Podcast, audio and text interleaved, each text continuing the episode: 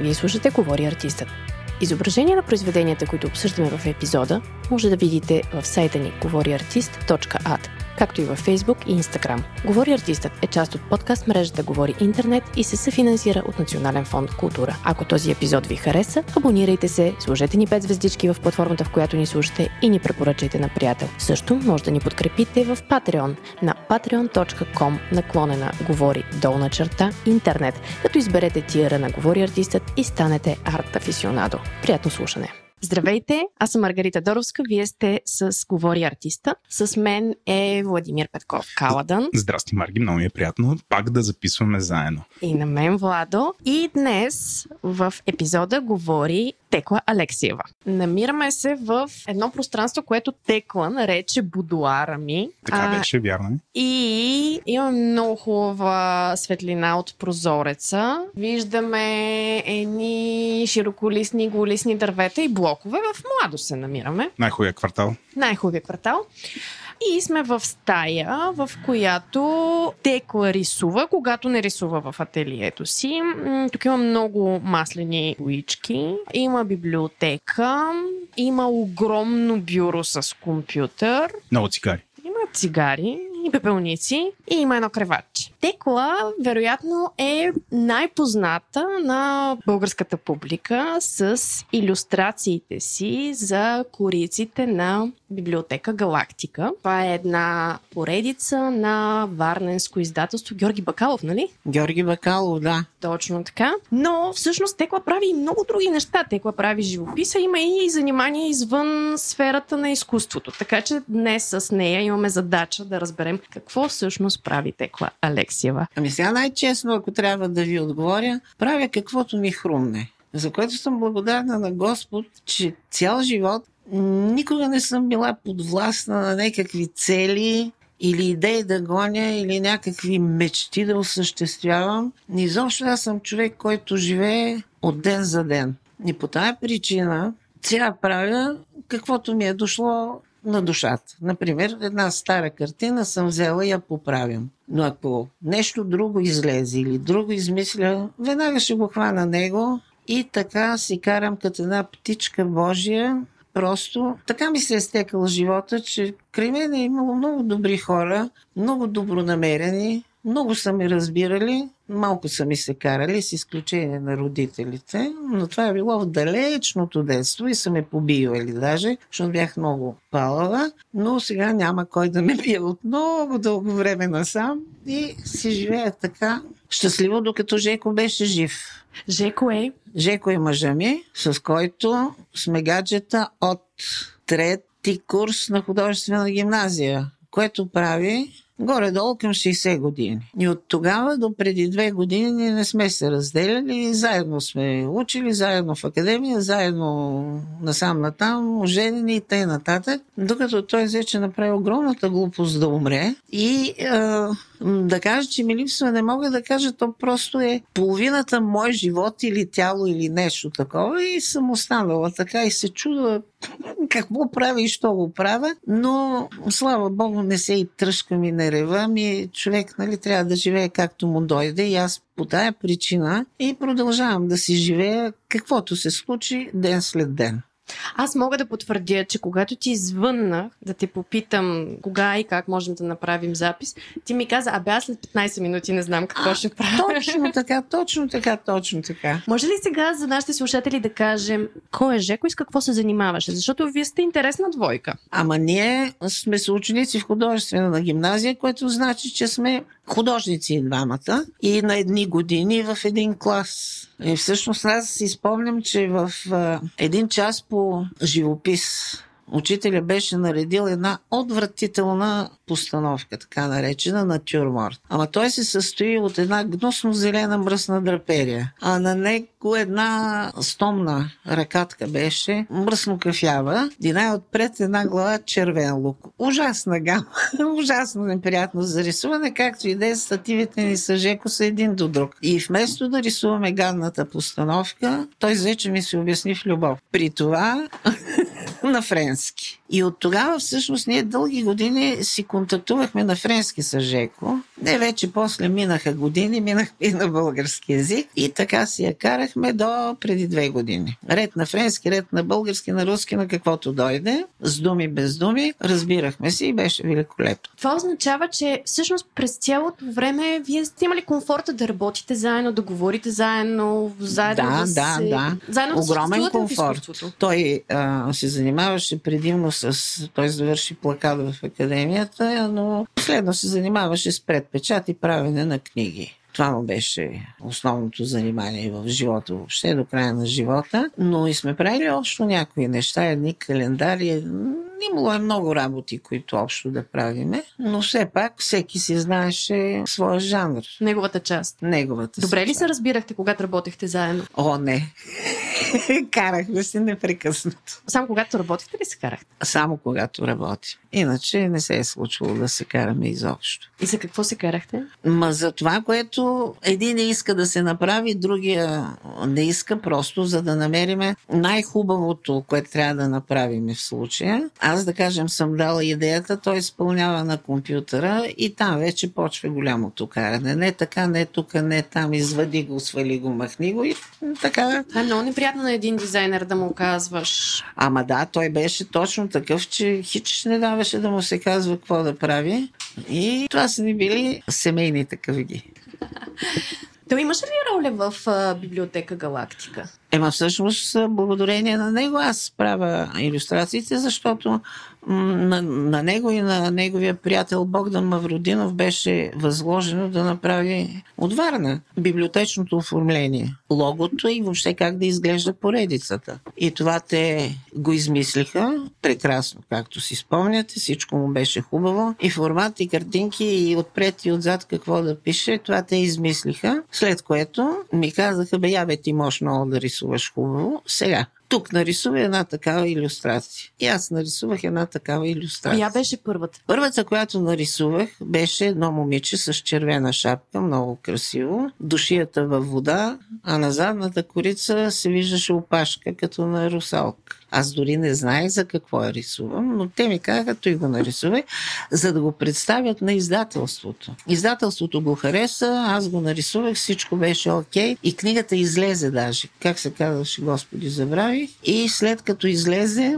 се оказа, че точно този разказ, който е трябвало да съм иллюстрирала, той е отпаднал. Но никакво значение няма. Никой нито разбра, нито се разсърди и така. И го откарах. Варна пращаше ръкописи. Аз четях книгите и те го четяха. Отначало заедно измисляхме горе-долу какво да има или какво да иллюстрирам. Иллюстрирах и така се подкара 10 години наред. Това кои години са? 79-та до 89-та. Защо приключи? Ами защото при промените, които настъпиха в политическия живот на България, всичко първо почна да се приватизира, респективно разграбва. Първата работа на Варенското издателство беше да се приватизира, всичко да се обърне с краката нагоре. Те продължиха да издават няколко книги. Даже ме питаха, може ли да използват логото. Казах, може. Въобще никакво желание нямах повече да се занимавам с тази поредица, но мисля, че някоя и друга направих, след което просто се отказах и те даваха пориците на друг художник, още излезнаха може би 7-8 книжки и беше край на галактика. Защото да се прави поредица, библиотека така наречена, това е изключително сложно и трудно занимание, защото не може така днес канави тая книга, утре направете. Трябва да има план и да ги има всичките, примерно най-малко 20 книги за напред, 30 книги, всичко. Абе стъпка по стъпка се върви, като бъдещето е предначертано докато вече секна бъдещето, нямаше кой да прави тези предварителни оферти. Това са чужди книги, преводи, авторски права и не знам какво. И с тази работа нямаше кой да я прави повече. Приключи. Как се рисува корица за книга? Мисъл, четеш, ти четеш ли? Всички книги Нали ли ти си казвам, всичките ми ги Всички. пращаха, всичките ги четях. Аз ако не ги чета, как ще ги иллюстрирам? Какво ще измисля? Колко време отнема, да. Това изобщо е безмислен въпрос. Добре. Измислям го, сядам, рисувам. Някой път по-бързо, някой път по-бавно. Не мога да отговоря. Да, освен прочитането, което те вдъхновява нещо, което... Нищо не ме вдъхновява. Вдъхновява ме моя мозък, като измисли нещо. Като го измисля, го правя. Сега, ако трудно го измисля, има един период на напъни. напъди, напъди, докато накрая измислям. Аз все пак съм професионалист. Работата ми е да измислям. Коя корица от цялата поредица някакси ти е най-любима? Имам една, която всъщност чакай да кажа, че всичките ми корици от 100 са ми останали 38. Всичките останали или са откраднати, или съм ги подарила, или са останали в печатницата, или са просто изчезнали. И тази, която наистина ми е любима, аз я подарих на художника на Варненското издателство Иван Кенаров. Той умря много отдавна и помолих сина му да му прирови архива. То много добре му учил. Чавдар. Той ходи и го рови, разбира се, във Варна и каза толкова огромен архива на баща ми, че, че нямам време и възможност да го изровя целия, но ми намери една друга корица моя там. А тази, която ми е любима, Жеко ми сканира корицата и аз на фотошопа си я направих като оригинал. И си я изпринтих и даже ще я покажа. А към коя книга е все пак, спомняш? Абе, фуф, боже. Допълнителна прималка на Роберт Ха... Хайнлайн. Не съм е чел. За корицата на Дюн. Пазиш ли я? Оригинал. Не, тя е от изчезналите. Тя е от изчезналите. Тоест, като казвам изчезнали, не си спомням дали съм я подарила, дали е откраднат, дали е и тъй нататък. Какво? Но просто не я притежавам. Какво има на корицата на Дюн? На корицата на Дюн естествено го има сина ми. Защото Той ли е? Откакто Колмодип? беше малък, а, когато има момче някакво в а, а, някои от романите, аз използвам неговата физиономия. Има една, която беше много любима на хората, Чоки на Джон Уиндъм. Там, естествено, Алекси съм го нарисувала, даже му викаха дълго време Чоки. Една друга, унгарска беше, едно много малко детенце в една лодка, естествено, че е Алекси. И вече малко като по-отраснал на Дюн, нарисувах неговия профил. И така нататък. Аз и до сега продължавам. Ако нещо ми трябва, пак той. Пак той, ама вече като голям или? Вече като голям ще ти покажа даже. Какво прави преди библиотека Галактика? Рисувах огромни количества научни иллюстрации. Аз съм иллюстрирала 10 години учебници за издателство Просвет. Природа, животни, растения, вулкани, земетресения и всякакви неща, които трябва да се учат в прогимназии и отделения. Аз ги рисувах. Е, не само аз, разбира се, и други художници, но съм иллюстрирала огромно количество неща и даже сега ще имам изложба от именно такива научни иллюстрации, които съм правила, които се оказаха толкова шарени, красиви и весели. Хората, които ги видях, аз съм учила по този учебник, аз съм учил по този учебник. И изложбата сега ще ми е съвсем наскоро. Кога и къде? На 20 юни. О, ужас, леле, че е скоро. Галерията се казва записваме. Little Bird, може. А. Little Bird. Да, да, Чудесно. да. Защото то, те са малки, не са много голями картини, има съвсем дребни, но с, аз като бръкнах тук в един долап, извадих стотици неща. Ще видим как ще ги подредат. Голям зор ще видят и там може да видиш какви ги правя и какви съм ги правила преди галактика. И съм Това- си рисувала и картини, разбира се. В това време си правила живопис. Да, Масло, масълце, масълце. масълце. Като сега. Да. Добре, това означава, че всъщност ти имаш способност да разбираш добре научни факти, феномени. Точно така и обичам тази занимавка. Следиш ли някакви научни трудове? Чакай да ти кажа, аз съм написала няколко научни изследвания, които съм ги написала много интересни и съм ги пращала на приятели да ги четат, защото има теми, които ме интересуват, хващам темата и започвам да я разнищвам. И се оказва, че при възможностите сега в интернет, вместо да ходя както ходих едно време да търся картинки в библиотеки, в частни архиви, в държавни архиви за разни други цели, много така ми беше добре дошло интернета. И се оказа, че човек, когато търси нещо на някаква тема, като че ли Господ му помага и излизат неща без да си знаят, че ги има, но те са в тема. Огромно количество материал може да се събере и то увлича. Търся, пиша, търся, пиша и накрая става нещо спретнато и интересно и давам на околните да четат. Можеш ли да ни споделиш някои от темите, по които си проучвала и писала? Има една тема, която аз си спомням даже как започва. Файла съм го кръстила Вселената, защото гледах нещо като Стани богат или нещо подобно, където една млада и добре облечена дама я попитаха откъде изгрява слънцето. И тя отговори, не съм сигурна.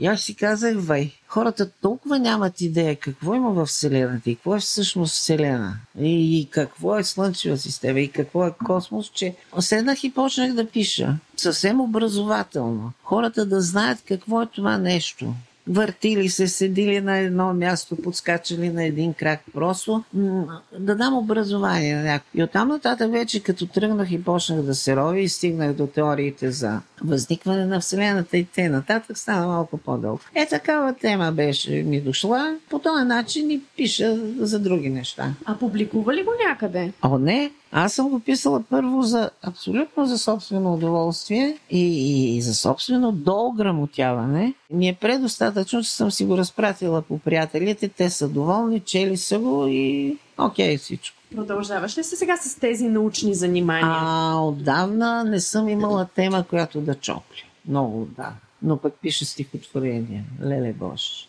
Две стихосбирки имам. Добре, ние откъде може да си купим твои стихосбирки? Те са на издателство Захари Стоянов. А, издателството има книжарница, която се намира на Стефан Караджа, номер 7А, мисля, че се води mm-hmm. точно адреса, но е много лесно място. Това е Навитис. Не, пардон, Нафтис. Нафтис. На Нафтис. Отляво на входа. Добре, добре хора, ако искате да си купите нещо на Текла, там е мястото. Там Това е, е единственото място. Добре. А не, може би и друга да ги разпространява издателя, но аз а, не знам къде. Заглавия на стихосбирките? Ето е първата. Добре, гледаме към един плакат. Неусетно стихотворение. Неусетно стихотворение, да. 2019 година е била представена книгата. Да. Другото заглавие. А другата се казва Дълги сенки. Ще ти покажа после, че оттатък. Когато си на вълна наука, или на вълна рисуване, или на вълна поезия, сменяш ли нещата или правиш едно? А сега да. Как ти идва? Ами, като не знам как да ти отговоря, може би не сменя. Сега в рисуването, особено ако е живопис, има технологични проблеми. Там никога не е добре да спреш да мажеш с боята, защото в един момент тя изсъхва. Освен това и си забравял малко какво точно си мислил е хубаво да се рисува нали, върху мокрото, за да има хубаво сцепление в световете и т.н. Ако зарежа задълго една картина, после много трудно, трябва едва ли не на ново да я почва. Докато с писането мога да го позарежа за известно време при някаква нужда, там вече всичко нито заглъхва, нито се разваля, нито има технологично време, така че... Ти обаче сега ни сподели, като влезохме, че ремонтираш стара картина картина, така ли? Да. Каква, каква е картината и какво я ремонтираш? Какво искаш да промениш в нея? Картината е още взето би могла да се нарече Ромео и Жулиета или и докато смъртта ни раздели или Бог знае какво, обаче не бях доволна от рамките, които съм насложила. И освен това, това е единствената ми картина, която те всичките седяха, имам специален килер в ателието, в който са седели всичките ми картини и всичките са идеално запазени тази беше потъмняла. Неизвестно защо. Никакво обяснение нямам и трябваше да доработят цветовете, да й върна живота. Да не, не знам какво се беше случило. Гледаме една картина, която е поставена не така, както трябва да бъде. Тя е портретно ориентирана по принцип.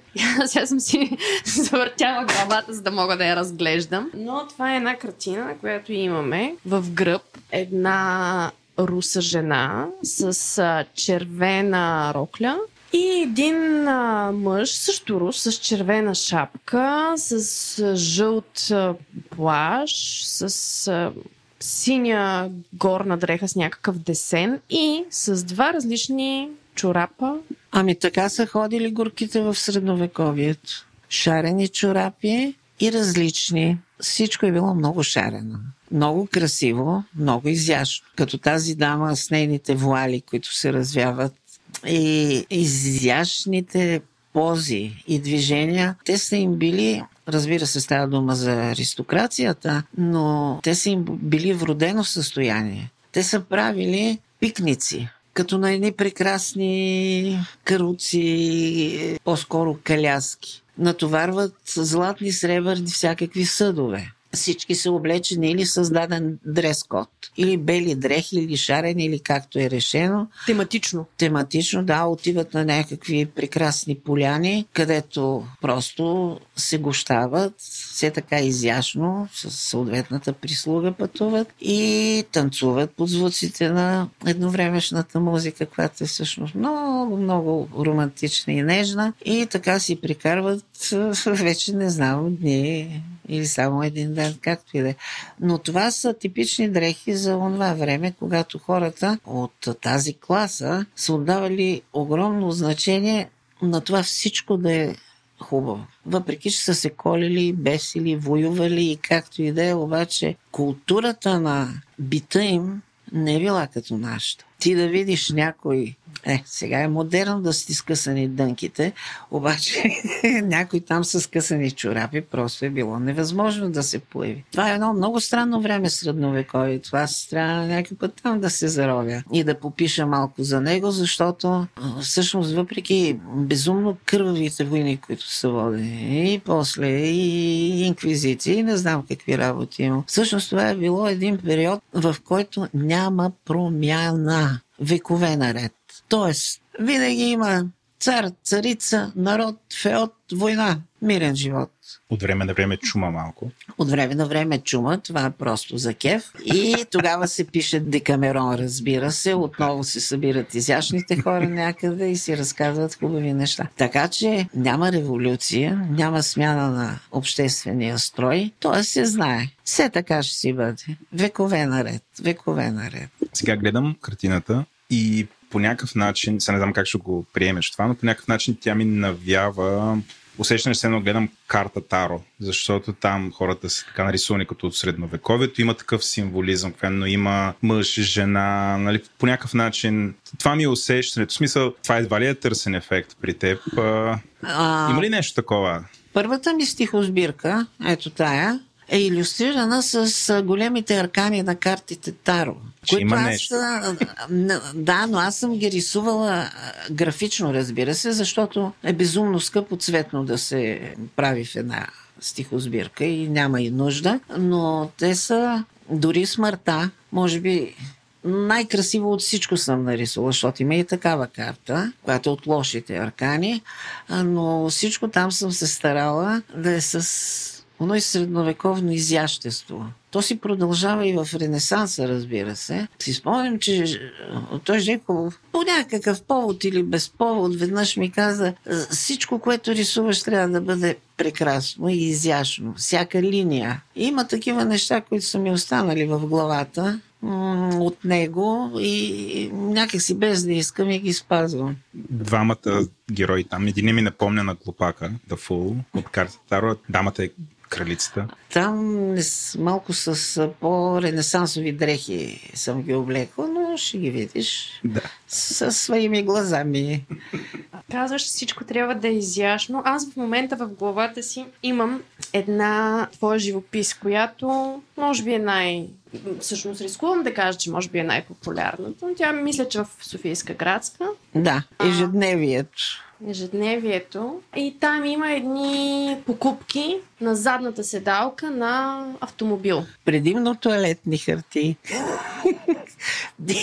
тя, тя е много изящна, но в същото време е много битова, ежедневна. Точно така, но и, и битовото човек трябва, който така е тръгнал да рисува и битовото така го рисува. Аз и да искам не мога другояче. Не е, че се правя нарочно, не е, че се преструвам. Или поначало такъв ми е натюрела, или по... вече не мога наистина да рисувам, въпреки че страшно харесвам на колеги картини, на които има нещо грозно. Но това не значи, че картината е лоша. И има много такива картини, които харесвам, с са най-ужасни персонажи в тях, криви или размазани, но картината, ако е прекрасна, няма значение как е нарисувана. Аз просто вече рисувам по, по друг стил, така да се каже. Две посоки имам тук. Едната е, ако можеш да ми дадеш пример за такова произведение, което казваш има нещо, нещо грозно, нещо отблъскващо, но, но картината е... Еми, как да ти кажа, аз имам, имам 79 000 файла в компютъра, защото събирам страшно много неща. Имам интереси. И... Само това твои ли са? Или това са неща, които, неща, които те съм... вдъхновяват или те впечатлили? Неща, които като съм се разхождала и с интернет по разни нужди или безнужди, аз съм харесвала и съм ги взимала. Наредени ми са по папки. Все още помня къде мога да намеря нещо, въпреки че почва да ми бегат разни неща но имам папка, която се казва Галерия, в която слагам картини, които ми харесват. Не, че подбирам някакви картини с по хиляда пиксела, за да ги използвам на нещо, дори да са малки и не добре снимани. Ако е хубава, аз я взимам. Имам там и български, и чуждестранни, и въобще от целия свят неща събрани. Как да ти кажа, коя от тях сега днеска взех на Пикасо картина на една негова любима, която той рисува много пъти, която е от тези, дето гневят народа силно. Защо очите са тук настрани? Дора Мар? Не Дора Мар, а другата. Жъж, Жаклин ли как беше? Забравях името веднага. И има на носа си едни флонги и всичко е разкривено. Е, прекрасна е тази картина и си я взех точно сутринта. Някой беше пуснал във Фейсбук. Така че красивото и грозното нямат връзка с чертите, с които са изобразени. То е, други категории са. Ти понеже каза Пикасо, той е имал такива периоди, нали, там син период, розов период. Ти имала да. ли си такива периоди? Нямала съм периоди. Защото си имала всички бои, нали? той ги имал, защото всичките бои нямал бои човек. При това хубави бойчики бяха и периоди на по-слабо рисуване или по-добро рисуване, може би съм имала и така. Влад, стига си дезинформирал хората. За боите на Пикасо. Не е ли така? Пикасо е бил безобразно богат. Той в един момент е наистина безобразно богат. Той става популярен, трупа пари, не е имал проблем с боичките. Е, в началото не е ли бил някакъв по-беден беден художник? Това, това... това да дърпаш си към твоето. Дърпам си. Плюс това, най-ключовото за Пикасо всъщност е кубизма. И тези работи с синия период, розовия период, малко така разсейват okay. публиката. Ма той просто е един велик човек, гений, както казват. И ще ви кажа защо. Поне така аз го чувствам. Въобще не харесвах Пикасо. Нали от дете се занимавам с рисуване, гледали сме, виждали сме, едно време имаше книги, търсехме, намирахме да се информираме. Този художник не ми харесваше до дън душа. Беше ми отвратителен. И в един момент аз а, рисувах една картина, а човек като а, рисува картина, той рисува една идея, която има. Аз а, го виждам в мозъка си. Виждаме картината. Но мозъка ми гледа в три измерения. Всичко е обемно. Има перспектива. А когато тръгне художника да го прехвърля на платното, което, което е две измерения, тогава идват доста затруднения. И аз имах страхотно затруднение с един автобус. Тя също е в Софийската градска галерия. Каза се кръстовище. Наблъскани едни коли там. Аз го виждам, знам го. Преживяла съм го даже. Аз и Жеко сме в колата. Но не мога всичко това, което виждам в черепната си котия, да го сложа на платното нещо. Не успявам. И тогава ми светна като мълния, ами че той Пикасо каквото е искал, е успявал да навре по всякакъв начин. Той просто не е имал ограничения. Аз тогава установих какво значи велик художник и как тези, които хич не са велики, винаги имат някакво ограничение. Става дума за тези, които са изобразители като мен, които имат изображения, които искат да сложат на картината си, разбира се, ако рисувам абстрактно и правя някакви съчетания от цветове или форми, там няма такива проблеми. Но който има изобразителност в картините си. Тук Зор има- вижда. Тук има един сблъсък, защото това, което Пикасо прави е, че той не рубува на перспективата и смесва различни Да. гледни точки в една плоскост. Някакъв смисъл той абсолютно разчупва пространството и неща се озовават там, където някакси не Ами зато е велик, зато и е турил и гърдите отпред, и дупето отпред, и други работи отпред, и, и двете очи на носа, и, и всичко от всякъде. Та се вижда. А сега, за да ви направя живота сложен, нали, аз казах, че се занимавам с изкуствен интелект в предварителни разговори. Там а, се използват за да тренираш машините, понякога пространство трябва да бъде направено с много, много измерения. И в момента тренирахме изкуствен интелект с 64, който работи в 64 измерено пространство. Също имаме и с 90 и няколко плюс, нали, което вече би било много интересно някой да се опита да всъщност да си да представи тези пространства. Нали, защото те са ни пространства с вектори, нали, посоки и така нататък. Да, аз го правя това и ще ви покажа. Имам няколко картини в няколко пространства с координати. Повече от триизмерно. Повече. Е, то не може да е. Да, но идеята е, ти, ти го Идеята виждаш е- в повече от а, три измерно. Аз го по- показвам пространство, как ще изглежда в повече измерения и вектори, мектори, всичко ще ти покажа след малко. Аз Ще видиш да. как аз съм подходила към тази тема. Обещано. Вие ме хвърлихте в дълбокото. Аз, аз в, в... Твоите кураторски Да. и културоведски умения искам, рядко, искам да видя веднага. Искам да видя. ря- рязко ти стана интересно, разбира. До тук споменахме ежедневие, споменахме автобуса, споменахме тези Ромео и Жулиета.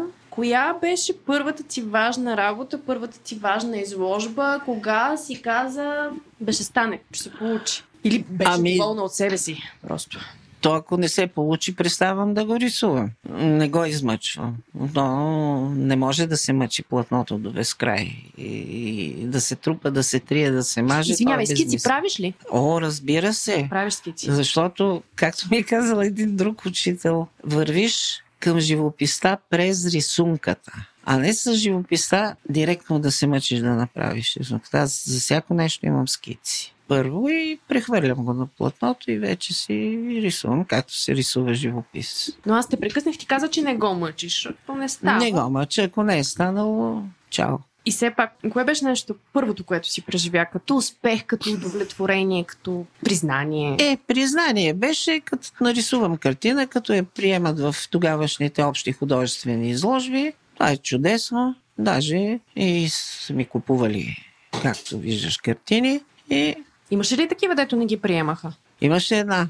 Не беше добра. Добре, че не приеха. Само изрезах главичката на, на момичето, дето бях рисувала. Иначе беше много голяма и много сложна, но не беше добре. Колко време ти отнема да направиш една картина? Не знам. Не знаеш. Не. Аз не знам някак си времето, не го усещам никак. Не съм ходила много-много на работа, не съм била под часове целия си живот. И така, че минал ден, минали два или минал час, или дори месец, някакси не го схващам, не усещам време. Сега вече като устарявам, усещам колко безумно бързо минава. То минава със светкавична скорост. Докато се обърна и аз виждам цялата година как е минала, което е много интересно. А иначе дните са ми били запълнени непрекъснато с нещо. Какво се случва? Събуждаш се и как минава един ден? Ми събуждам се. Ако съм се наспала добре, добре. Ако някой ме е събудил по-рано, съм леко кисела. Какво значи по-рано? Ами аз спа много до късно. Спа до обед. Добре. Се Това трябва да се казва. Спането до обед трябва да се нормализира. И трябва... Е, А, хората, Поначало съм да си го свикнала, казват. И да има 4, час, а, 4 дневна работна седмица. И 4 часова също. Е А моята работна седмица всъщност е непрекъсната. Аз си работя и събота, неделя, няма значение кой е ден, никакво. И ставам и си почва деня. Каквото имам да правя, го правя. Върви си, заминава се, приключва и доста късно си лягам. Бавно заспивам. И затова изпа много до късно. Ма така от край време. Имаш ли часове, в които рисуваш? Примерно, Не. когато ти дойде? Когато започна. Нямам часове. Въобще това програми да е под часове или да е под някакъв режим, много ми е неизвестно. Докато всички веднага се питат, добре, как се издържаш? В смисъл, продаваш картини Или правиш други неща? Аз а, сега съм пенсионерка, имам чудовищна пенсия от толкова лева, колкото да си плата парното. Но има хора, които се интересуват, купуват. Преди това, като работехме заедно с Жеко, като беше жив, разбира се, аз отново си живеех живота и правих каквото искам. Парите бяха от Жеко който като кърт от сутрин до вечер на компютъра работеше. Тоест, винаги имаше пари и този проблем не ме е вълнувал. Сега той като умря стана малко по-трудно, но Господ рече така, че има някакъв интерес към мене и някой купи нещо и така нататък. Тоест ти ни казваш, че всъщност сега сега си започнала да продаваш повече в последните Сега, години. да. Аз не съм продавала нищо. Освен тези, които са ми купени от, От охитата, от общите от художествени общите изложби. художествени изложби. Да, разбира се, защото а, нямаше и пазар на картини тогава. Много слабо е някой да ти купи колекционер такива работи. Е, имало е хора, които са продавали, но не съм била аз. За иллюстрациите и за другата ми работа, това просто си се плащаше от издателствата, които са ми възлагали тия работи. На какво си обясняваш, че се дължи този интерес в един момент да започнат да купуват Текла Алексиева? Имаш ли, мислила ли си по това или... Чакай, всъщност се сетих, че аз съм правила марки. А. Почтенски, които в тези години бяха ценни книжа и много скъпо се плащаха. И всъщност те бяха един чудесен доход, но те вече не са ценни книжа. Не знам защо. И е, аз отдавна престанах да правя марки. Правила съм филм, анимационни. Филми, Да. множествено число. Филми, даже един господин, да ме прости Господ, забравих ми името, беше направил в кино Одеон, беше ми изровил 7, 8 или 10 филма анимационни и беше направил едно чудесно представяне там. И ходих и си ги гледах и си ги видях. Те са правени доста отдавна. А коя година е било представенето? Да го Ми потърся. беше преди три години, може би. Сега съвсем наскоро. Марки, имаш ли да ни покажеш или? Имам, бе. Добре. Имам. Ще покажа. Добре. Ти много си прескача. Значи иллюстрация за учебници, марки, Много, много, много. анимационни много неща, филми, съм правила. Да. живопис И стенопис. и стенопис. Защото това е моята специалност. Аз При съм кого? При кого си учил стенопис? Гочо Богданов, професор. Бог да го прости. Какво научи от него? По-съвъм глас съм научила.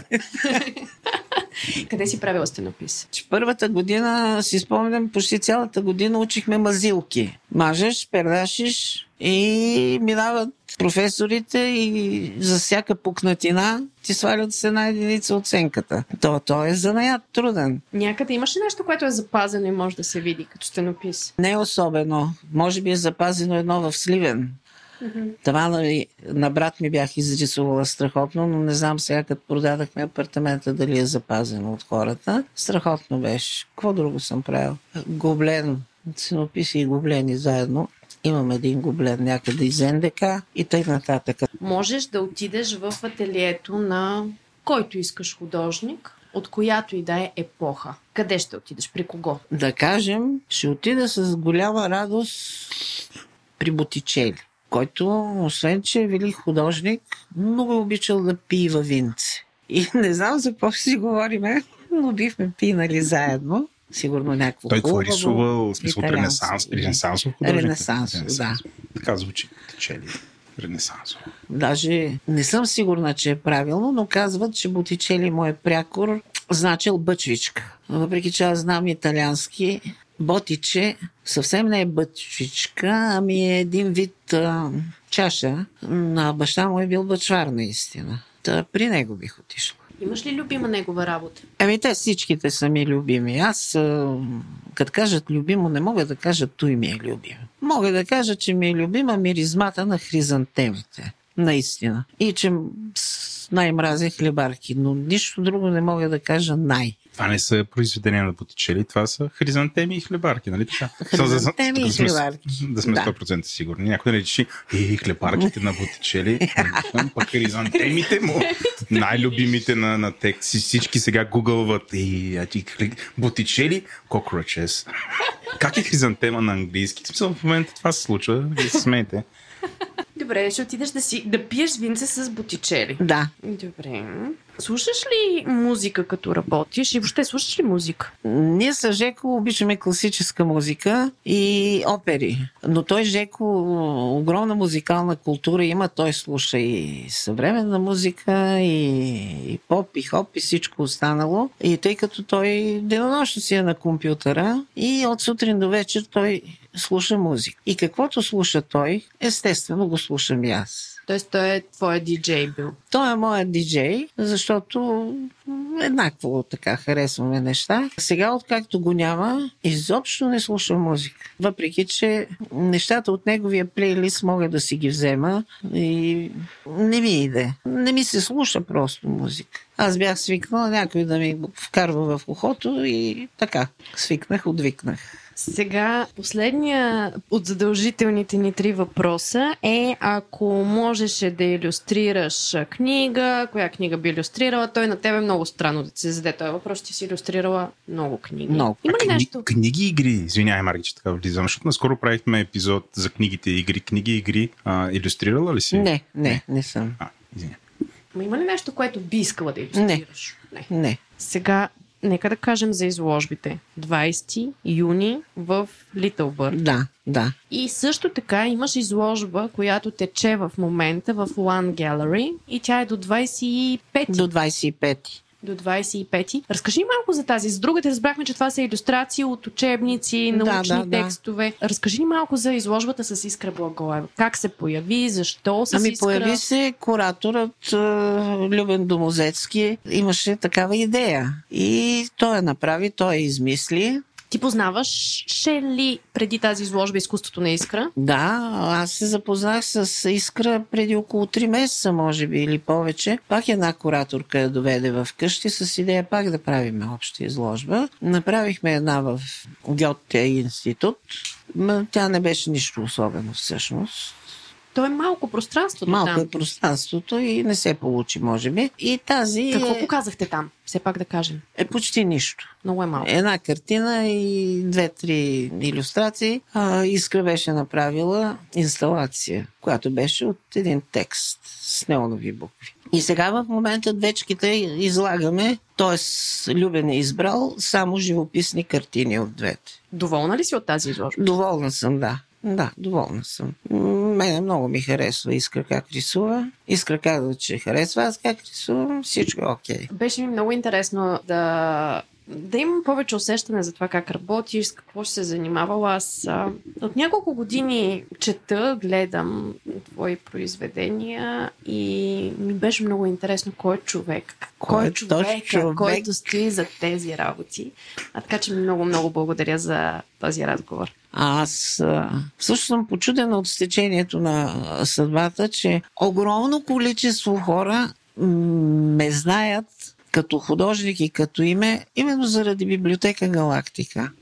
Защото сега, ако почнеш да правиш някакво интервю с целия български народ, кажи един художник, който ти харесва, това за хората е почти невъзможно, защото има блестящи художници български, но народа не им е виждал произведенията. Никъде. Кой ще тръгне от дъра дере да иде на изложба в Съюза на худо? И тъй нататък. Нито са се разпространявали в интернет и така нататък.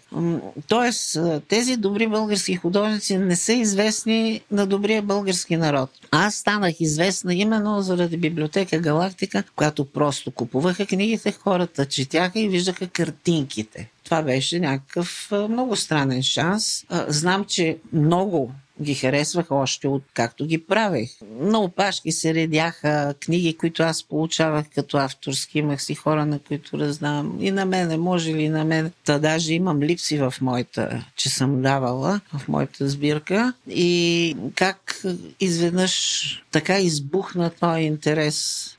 Е, не мога да си обясна. Е, отгоре нещо става. Имаше една съветска песничка «Где-то в огромной галактике вдруг скрипнет судьба и колесо», което ще рече някъде в огромната галактика изведнъж скръцва колелото на съдбата.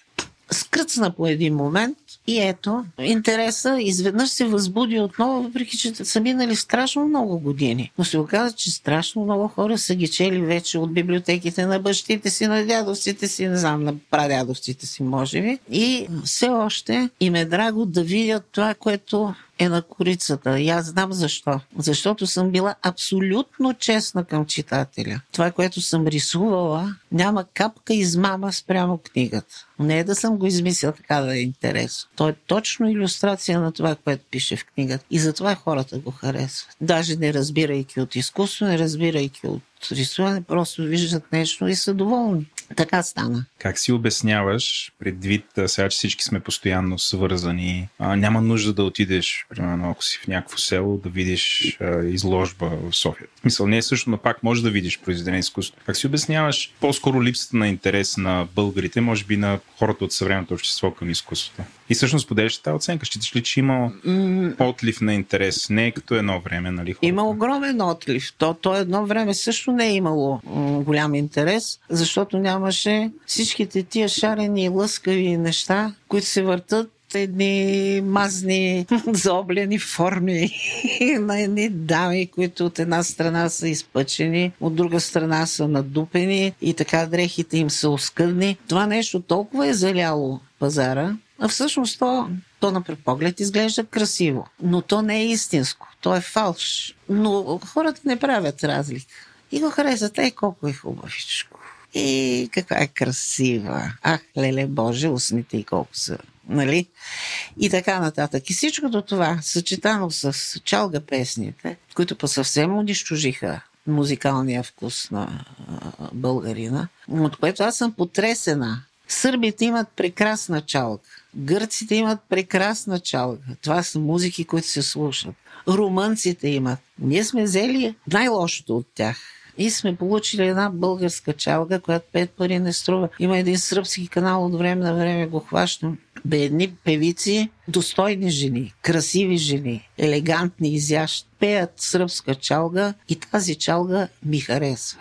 Докато от всяка друга, ме ми се е случвало едно време в автобусите шофьорите слушаха чалга. Ами мен слизала съм, защото ми заболява корем от чал. Честна дума. Как си го обясняваш това? Защо българите най-лошото взехме от това нещо, според теб? Ами мога да го обясна с това, че нещо не са имали в първите 7 години начин да получат някакъв критерий за, за каквото и да било.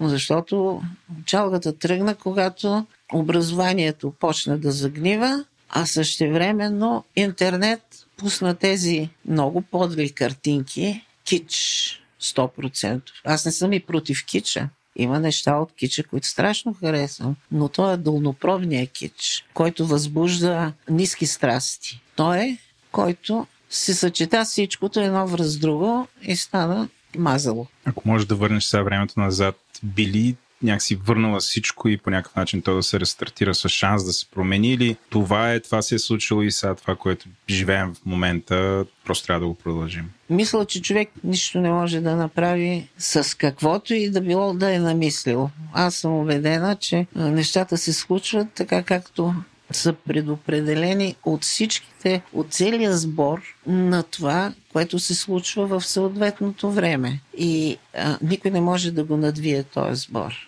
Всяко сбора е станал повече буклук, по-малко хубаво миришещите менушки, е, не мога да го върна и няма никой, който да може да го върне. Ти си работила в двата строя, така да го наречем, нали? С комунизма, където държавата много активно се е намесвала а, и сигурно се финансирала.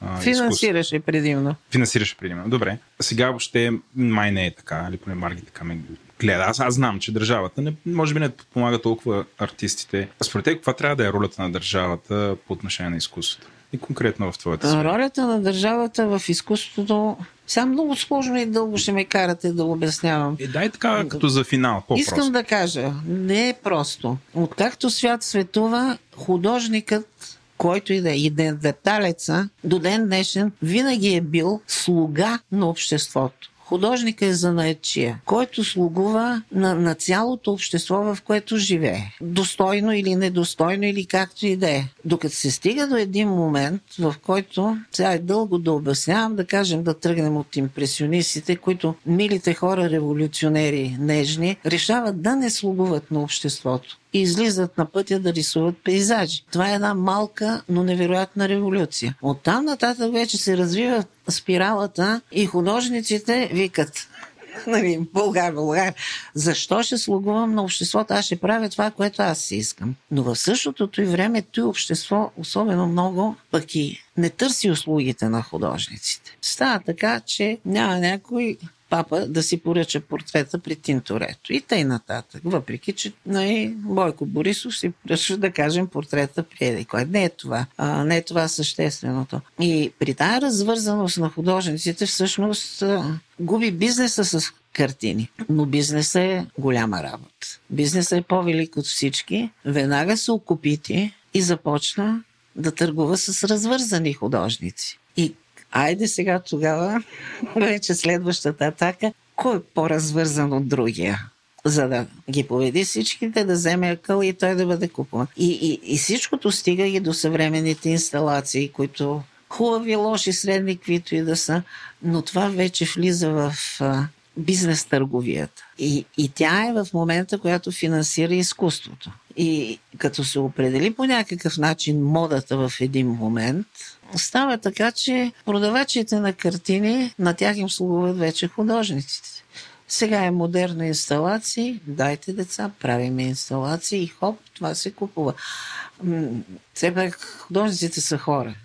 трябва да едат, трябва да пият и да хранят малки деца. И развързаното изкуство и доста добре охранения бизнес в момента са в едно такова състояние, че взаимно си помагат въпреки че има много художници, които страдат, тъй като ни някой ги купува, ни някой се интересува от тях, но те пък са, са самозадоволени, че правят това, което искат. Горе-долу това е, дето сега го измислих.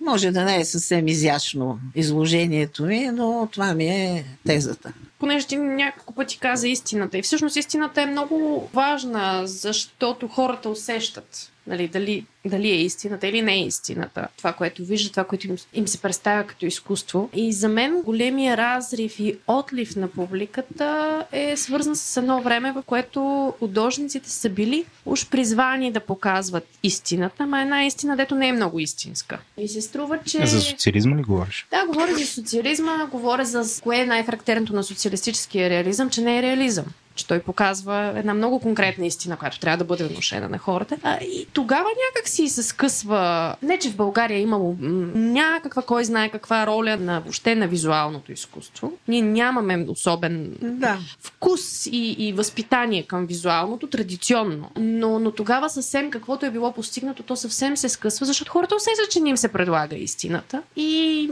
ми се струва, че оттам някак си влизането в галерия, ходенето на изложби е станало за един много, много, много тесен кръг от хора. И в този смисъл това, което ти си постигнала с библиотека Галактика, когато книжката стига до вкъщи и тя те докосва, защото ние имаме нужда да консумираме изображения. Мисля, ние имаме такава потребност. Да. И когато това нещо стига до теб и то е истинно спрямо текста, това наистина стига до сърцата на хората. Но стига и до обикновените хора. Това е стига, също. стига до много широк кръг от хора. Да, да, да.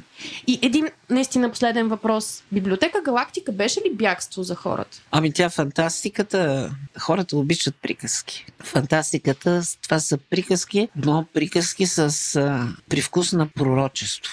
Всичките фантастики са пророчески. Добрите, разбира се. Той дете са го писали и съм го чела преди 50 години. Сега всичкото става пред очите ми. Всичкото и това е отчетено не само от мен, а въобще от хора, които това им е работата. Да го виждат и да го разбират. Всичко се сбъдва. Писателя също е много велика работа. Може би по-велика от художник. Добре, мисля, че достигнахме до края на този запис. Изключително много ти благодарим. Изключително много ти благодаря за корицата на Дюн. Тук, като излезаха между звездните войни, Сина ми беше в някакви отделения. А, само знаеш, че още записваме. И нищо. Добре. Добре. И искат децата мечове светлинни. Сега аз правих някакви фокуси, някакви в фурната, разтопявах и т.н. Ама не става, не светят. И се оказа, че с едни фенерчета цветни може да се получи светлинен меч. Но как?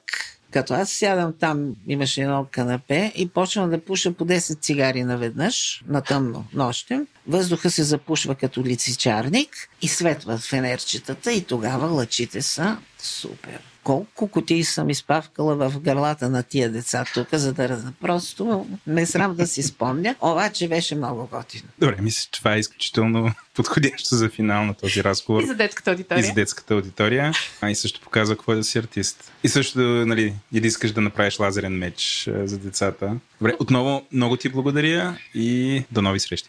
До нови! Изображението на произведенията, които обсъждахме в епизода, можете да видите в сайта ни говориартист.ад, както и във Facebook и Instagram. Подкастът Говори артистът се прави от мен, Маргарита Доровска, водеща, Русина Пенчева, продуцент, Владимир Петков, Каладан и Еленко Еленков, водещи и копродуценти. Музиката в подкаста е на Георги Георгиев и визуалната идентичност е на Костадинко Каланов от Студио Франк. Аудиоредакция, мастеринг и монтаж на епизодите прави Антон Велев от Говори Интернет. Говори артистът е част от подкаст мрежата Говори Интернет и се съфинансира от Национален фонд култура. Може да ни слушате в Spotify и в подкаст платформите Apple Podcast и Google Podcast. Ако говори артистът ви харесва, абонирайте се, служете ни 5 звездички и ни препоръчайте на приятел. Също можете да ни подкрепите в Patreon на patreon.com наклонена говори долна черта интернет, като изберете тиера на говори артистът и станете арт афисионадо. До скоро!